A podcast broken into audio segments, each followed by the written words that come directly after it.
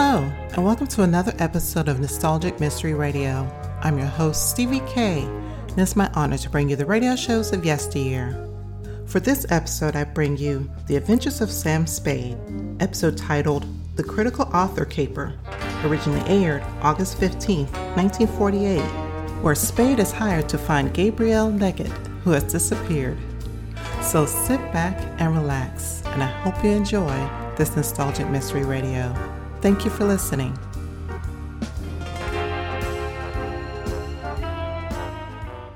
The Adventures of Sam Spade, Detective. Brought to you by Wild Root Cream Oil Hair Tonic, the non alcoholic hair tonic that contains lanolin. Wild Root Cream Oil, again and again, the choice of men who put good grooming first.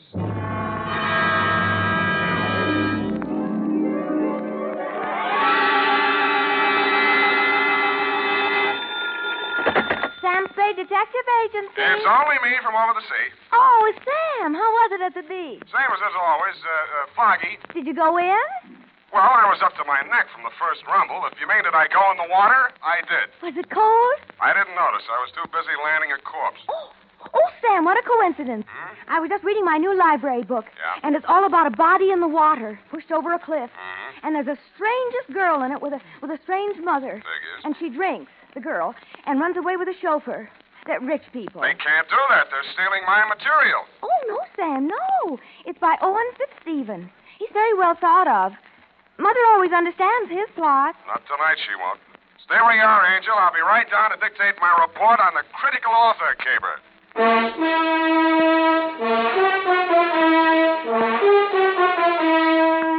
Dashiell Hammett, America's leading detective fiction writer and creator of Sam Spade, the hard-boiled private eye, and William Spier, radio's outstanding producer-director of mystery and crime drama, join their talents to make your hair stand on end with the adventures of Sam Spade.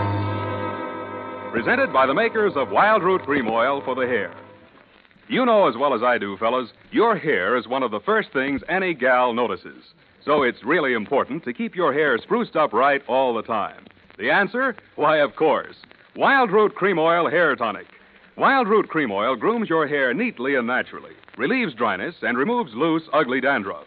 I have a hunch, fellas, she'll help herself to another look if you're using Wild Root. Get Wild Root Cream Oil Hair Tonic in bottles or the handy new tube. It's again and again the choice of men who put good grooming first. Later in this program, we'll have an important announcement. Listen for it. And now, with Howard Duff starring as Spade, Wild Root brings to the air the greatest private detective of them all in the adventures of Sam Spade.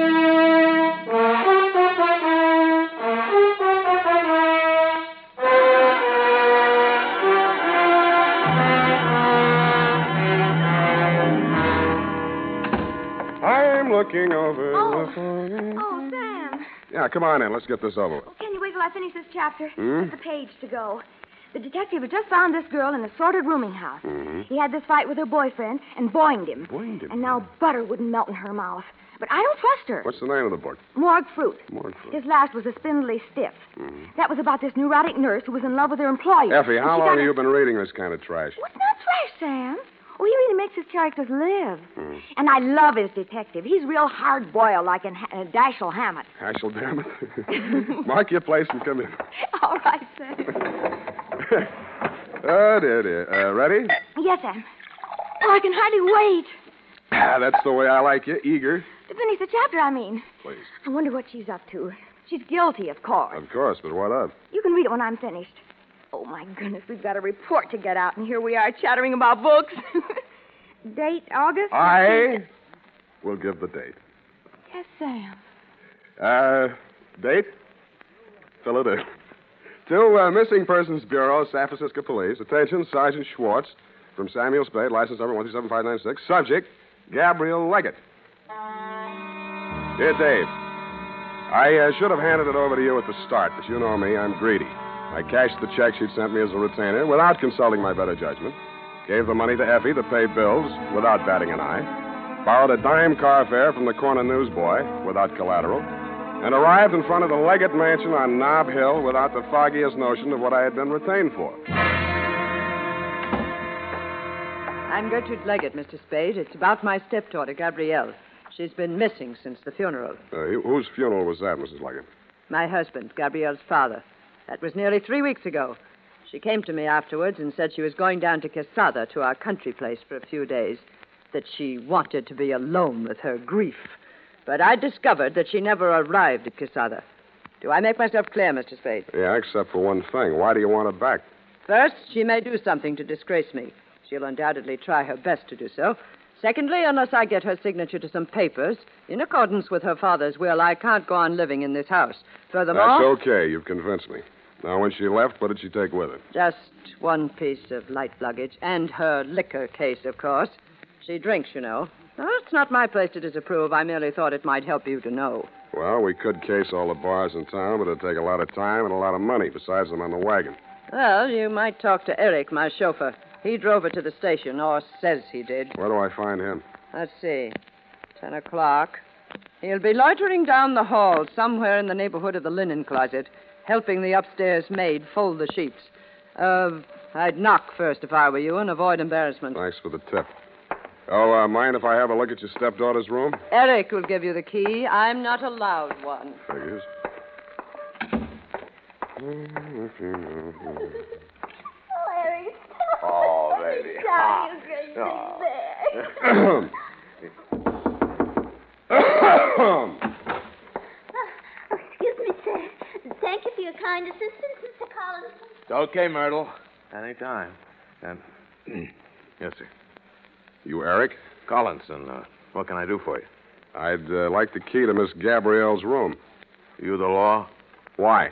You expecting some? Ah, the old lady's been threatening to yell cop. She decided to whisper instead.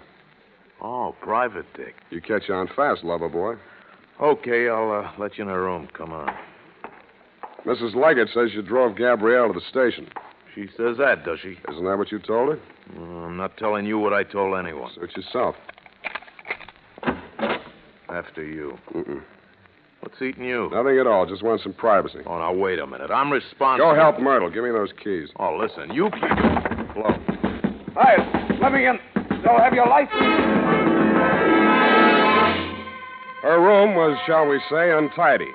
The mirrored dressing table was chipped around the edges, and ranged helter-skelter across it between two polo pony bookends was a mess of books. Three odd volumes of the Harvard five-foot shelf, a horse breeder's gazette, and a bunch of detective novels. I picked one up and opened it to the title page. It was called Morgue Fruit, and it was by Owen Fitzstephen, author of The Corpulent Cadaver, The Spindly Stiff, and The Kiss-Off.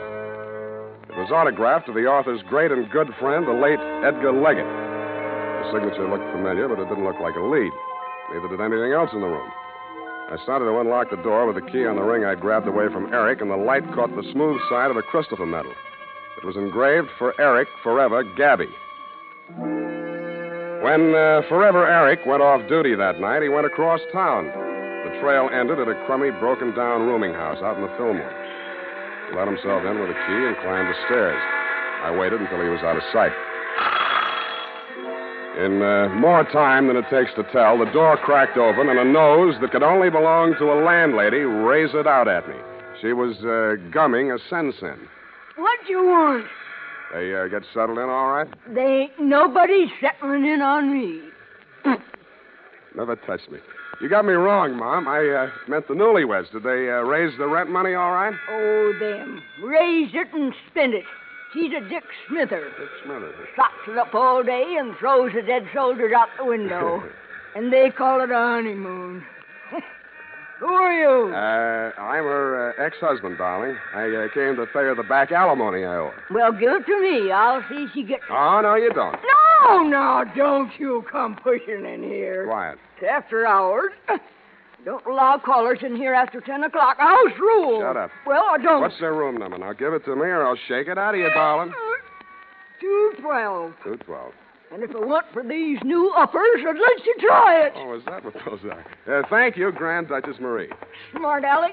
No wonder you can't hang on to a woman. You're so right. You drove her to drink. I did not. Alimony's still good for you, young whippersnapper. Who is it? Western Union. All right, let me. I, I told you to stay away. Now beat it. Eric, what is it? Uh, look, Eric, I don't want any trouble, but I'm coming in. Over my dead body. Eric? Get back in the room, Gabby. Now, look, I, I won't let you hurt her, so... Now, so look, help- Collinson, don't, No, don't no, make me don't- do it. I don't wise- want to. Okay, I'm sorry. Eric! Eric! What have you done to me? Nothing a bucket of cold water can't cure. Sit down. I want to talk to you. Who are you? Sam Spade. I'm a private detective. Your stepmother hired me to find you. Oh. You know why she wants to find me? Do you? She wants to kill me. She killed my father, now she'll kill me. Can you prove that? My father never had a day's illness in his life. He could drink three quarts of brandy in any evening. Do you believe a man like that could die of heart failure? Frankly, I could. Now she's starting the same kind of talk about me. She wants to railroad me to the insane asylum. Do I seem crazy to you? No. A little nervous, maybe. This idea you have about your father's death. Talk some more, will you? All right. I'll tell you the whole thing. But I gotta have a drink first. Hey, I can't get the top off. Give me a hand, will you? Sure. Uh, you need a corkscrew for this one. Yeah, I think there's one down there in the cupboard. I don't see one. Back in the corner. A little farther. There. No, there's nothing. In... Hey!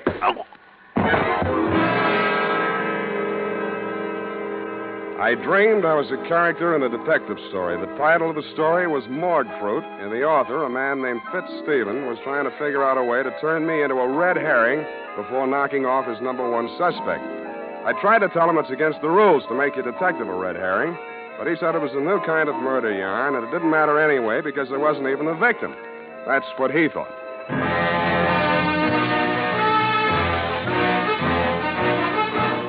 Makers of Wild Root Cream Oil are presenting the weekly Sunday adventure of Dashiell Hammett's famous private detective, Sam Spade.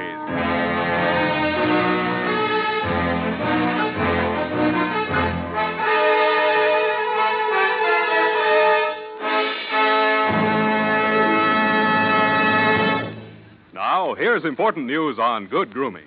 If you want the well groomed look that helps you get ahead socially and on the job, listen. Recently, thousands of people from coast to coast who bought Wild Root Cream Oil for the first time were asked, How does Wild Root Cream Oil compare with the hair tonic you previously used? The results were amazing. Better than four out of five who replied said they preferred Wild Root Cream Oil. Remember, non alcoholic Wild Root Cream Oil contains lanolin. And here's the announcement we promised you.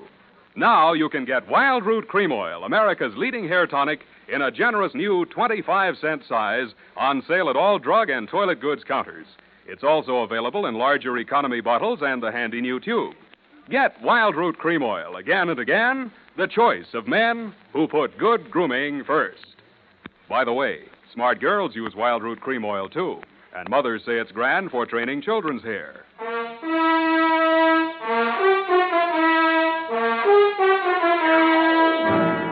And now back to the critical author caper. Tonight's adventure with Sam Spade.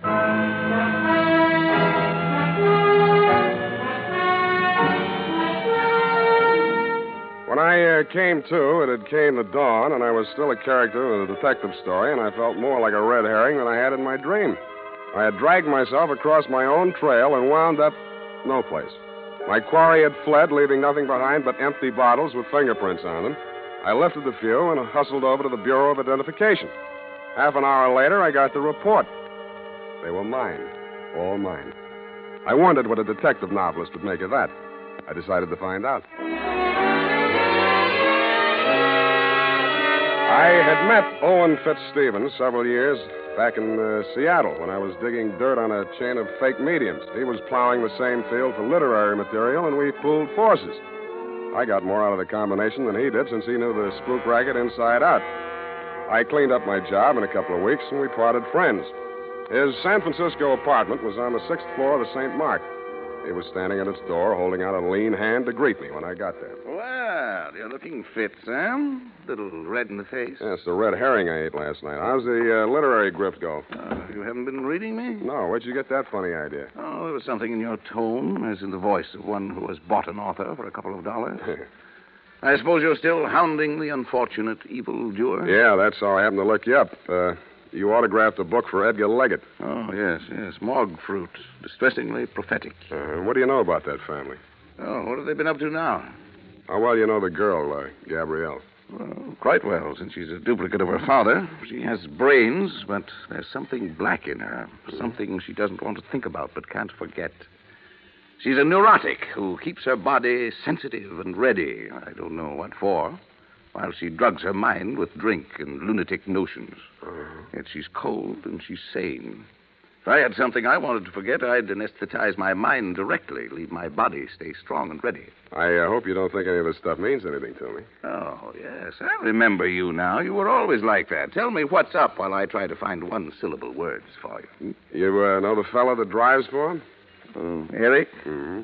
Well, he was released from Folsom and Leggett's custody when he was 18 years old. Murdered his father. Nice kid. What about him? Uh, Mrs. Leggett hired me to find Gabrielle. I found her with Eric in a rooming house out in the Fillmore. She begged me to save her from her stepmother's murderous schemes, and then she knocked me cold. Hmm, well, that's trivial, dull. I've been thinking of the Leggett family in terms of Dumas, and you bring me a piece of gimcrackery out of O. Henry. If I were writing this, Gabrielle would kill her stepmother, or dupe Eric into doing it for her. Or, no, that won't do. Not sufficient motive. Murder has to have a motive, you know. Why? She's uh, insane, isn't she? I wonder. Are you saying that carelessly, or do you really think she's off?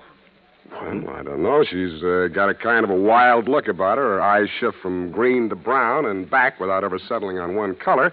Uh, how much have you turned up on her in your uh, snooping around, Owen? Are you who make your living snooping, sneering at my curiosity about people and my attempts to satisfy it? No, we're different, Owen. I do mine with the object of putting people in jail, and I get paid for it, though not as much as I should. But I do mine with the object of putting people in books, and I get paid for it, though not as much as I should. Yeah, but what good does that do? Well, what good does putting them in jail do? Well, relieves congestion. You put enough people in jail, and cities wouldn't have any traffic Yeah. problems, n'est-ce pas? Hmm? Well, then all you have to do is to wait till one of them kills the other and put the survivor in jail. It's simple. Yeah, but who's going to kill who? Perhaps they both have plans, both Gabrielle and her stepmother. Looks as if you'd have to guard both of them. I think I'll settle for my client. As far as Gabrielle's concerned, her husband ought to be able to watch out for her. Her what? Husband? She and Eric got married.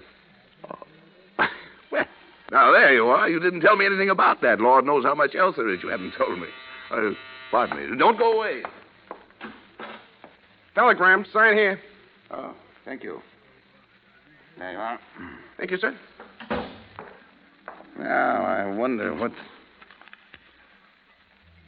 Huh. Good Lord, this is positively corny. Listen to this, Spade. I appeal to you as a friend of my dead husband. Come immediately, Sunset Hotel, Quesada. Trouble, danger. Do not communicate. Gabrielle must not know. Signed, Gertrude Leggett.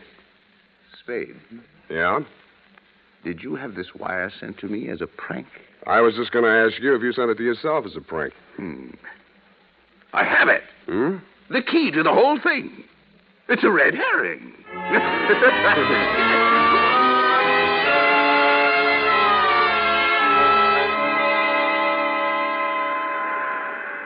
I didn't think Fitzstephen would be able to hold out very long against his professional curiosity, and I didn't imagine he thought I would. I caught the next bus for Quesada. Quesada is a one hotel town pasted on the rocky side of a young mountain that slopes into the Pacific Ocean some 80 miles from San Francisco. I got there at 11 something that night, stepped down from the bus, and crossed the street to the Sunset Hotel. All right, all right. Keep your shirt on. Uh, Mrs. Leggett registered here? What's your name? Owen Fitzstephen. Oh, she left a message for you. Said uh, for you to wait right here and don't leave till she gets back. Yeah, she say where she was going? Oh, it's probably over visiting with her daughter and new son-in-law, new over to the cove. How do you get there? Well, you'll never be able to find it at night uh, unless you you went all the way around by the east road. Yeah, Not yeah. then, I'm sure, unless you knew the country. Well, how do you It's get fur- there in the daytime? Well, uh, you go down this street. You take the fork on the ocean side and follow that up along the cliff. Easily enough found in the daytime, but you you never never never in the world. You, you yeah, be able to find okay, it at night. okay. Heard you If- the first time.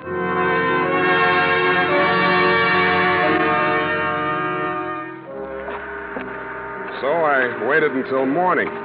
Stupid me. I found the road out to the point, but it had never really been a road. The side of the ledge became steeper and steeper until the path was simply a narrow shelf on the face of the cliff. The cliff that sheared off 150 feet or more to ravel out into the ocean. A breeze from the general direction of China was pushing fog over the top of the cliff, making a noisy lather of seawater at the bottom. Rounding a corner where the cliff was steepest, I chucked my cigarette over the edge and watched it spin downwards. And that's when I saw it.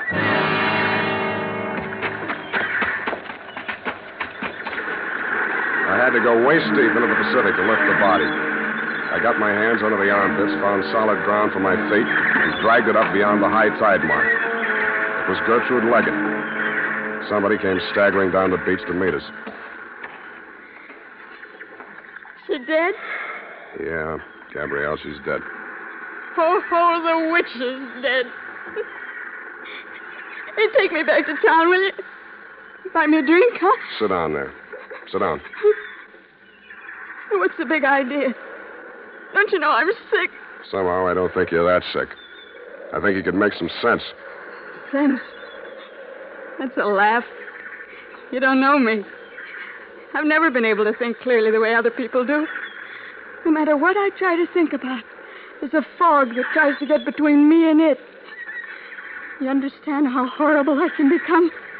Going through life like Nuts. that? Nobody thinks clearly, no matter what they pretend. Thinking's a dizzy business. A matter of catching as many of those foggy glimpses as you can and fitting them together the best you can. Trouble with you is you've been enjoying your misery. You've been so busy trying to prove that you're nuts, it's a wonder you haven't really driven yourself nuts. How do you know I haven't? Because you're too anxious to admit it.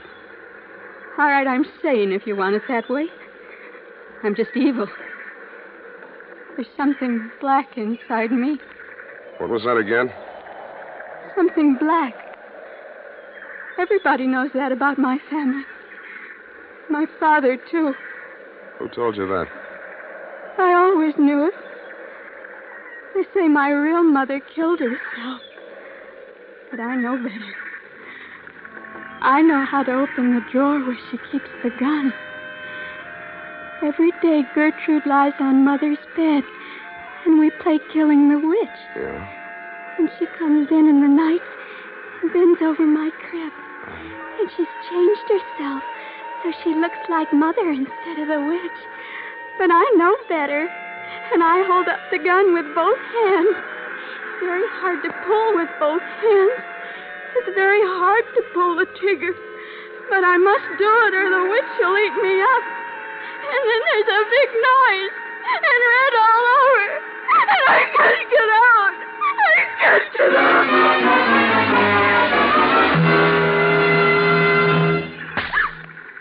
Listen to me. You were beginning to make some sense. Now don't run away from it. Gertrude was lying on your mother's bed. That's your stepmother? Yeah. She, she was my nurse. She married father. Not so fast.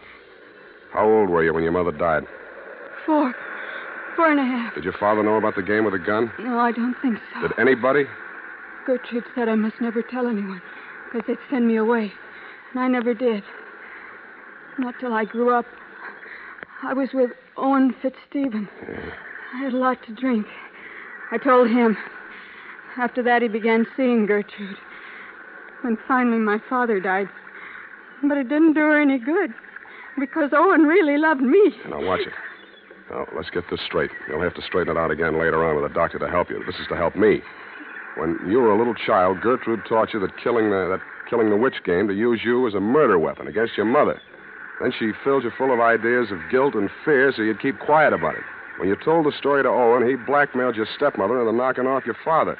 That made you feel responsible for his death, too, so you ran away. Now Gertrude's dead. I killed her, too.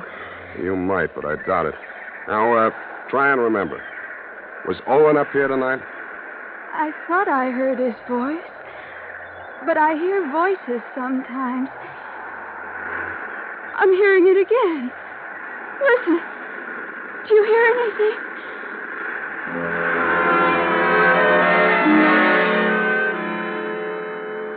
I didn't hear anything but the wind and the beat of the surf at first. But when I did hear the voice, I sent Gabby for a doctor before I investigated.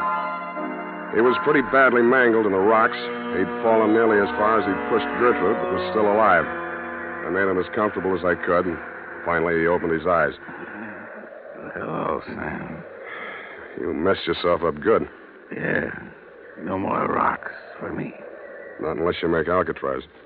You know, I had half an idea when you came to see me in San Francisco that you were secretly nursing some exceptional, idiotic theory. Thanks, Owen, but I never had any theory. The Whole thing dropped into my lap. Don't be too sure of that. Understand at present, I admit nothing. Later on, if I'm forced to, the very number of my crimes will be to my advantage. On the theory that nobody but a lunatic could have committed so many. Oh, there's not so many. Only Gertrude, your co-author of the murder of the late Edgar Leggett. Nonsense. Crimes and crimes dating from the cradle. Even literature shall help me. Not your own books. Why not? Didn't the critics agree that the spindly stiff bore all the marks of authorial degeneracy? Evidence son to save my sweet neck. And I shall wave my mangled body at them. A ruin whose crimes and high heaven have surely brought sufficient punishment upon it. Yeah, you'll probably make a go of it. Legally, you're entitled to beat the jump if ever anybody was. Legally? You mean insane? Tell me the truth, Sam. A- Am I? I think that's what they'll say. But that spoils everything. It's no fun if I'm really cracked. No fun at all.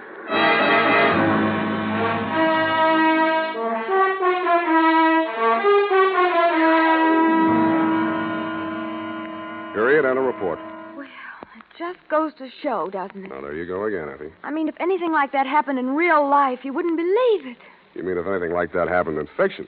Oh, no, the author is never the guilty party. Well, this author was. But that's not fair.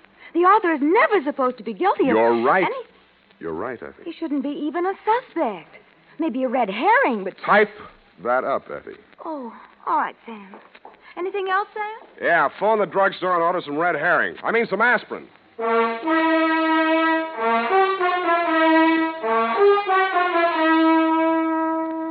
and more folks are turning to famous Wild Root Cream Oil every day. Wild Root Cream Oil gives you all you ever dreamed of in a hair tonic. It grooms your hair neatly and naturally, the way you like it, the way other people like it. What's more, Wild Root Cream Oil relieves dryness and removes loose, ugly dandruff. So join the millions with handsome hair. Tonight, or first thing tomorrow, ask at your drug or toilet goods counter for Wild Root Cream Oil. Also, ask your barber for a professional application.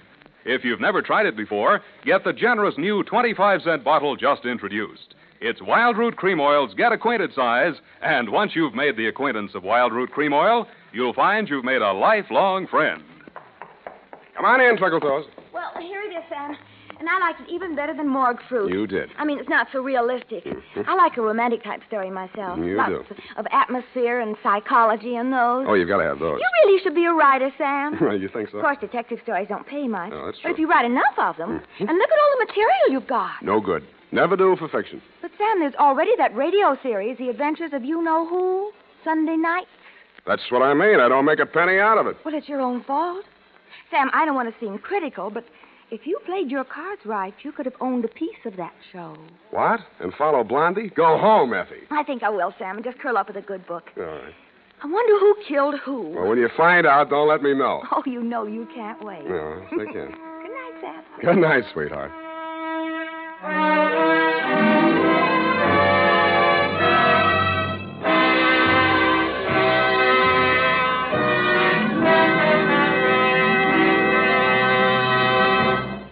The Adventures of Sam Spade, Dashiell Hammett's famous private detective, are produced and directed by William Spier. Sam Spade is played by Howard Duff. Lurene Tuttle is Effie.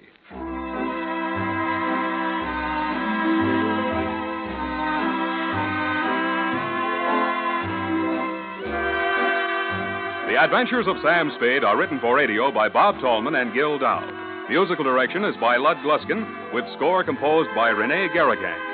Join us again next Sunday when author Dashiell Hammett and producer William Spier join forces for another adventure with Sam Spade, brought to you by Wild Root Cream Oil. Again and again, the choice of men who put good grooming first.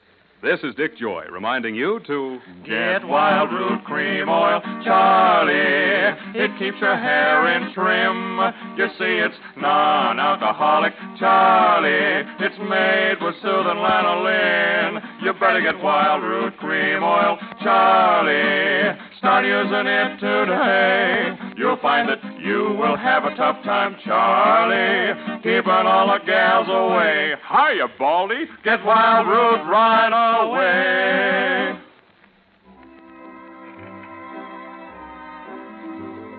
This is CBS, the Columbia Broadcasting System.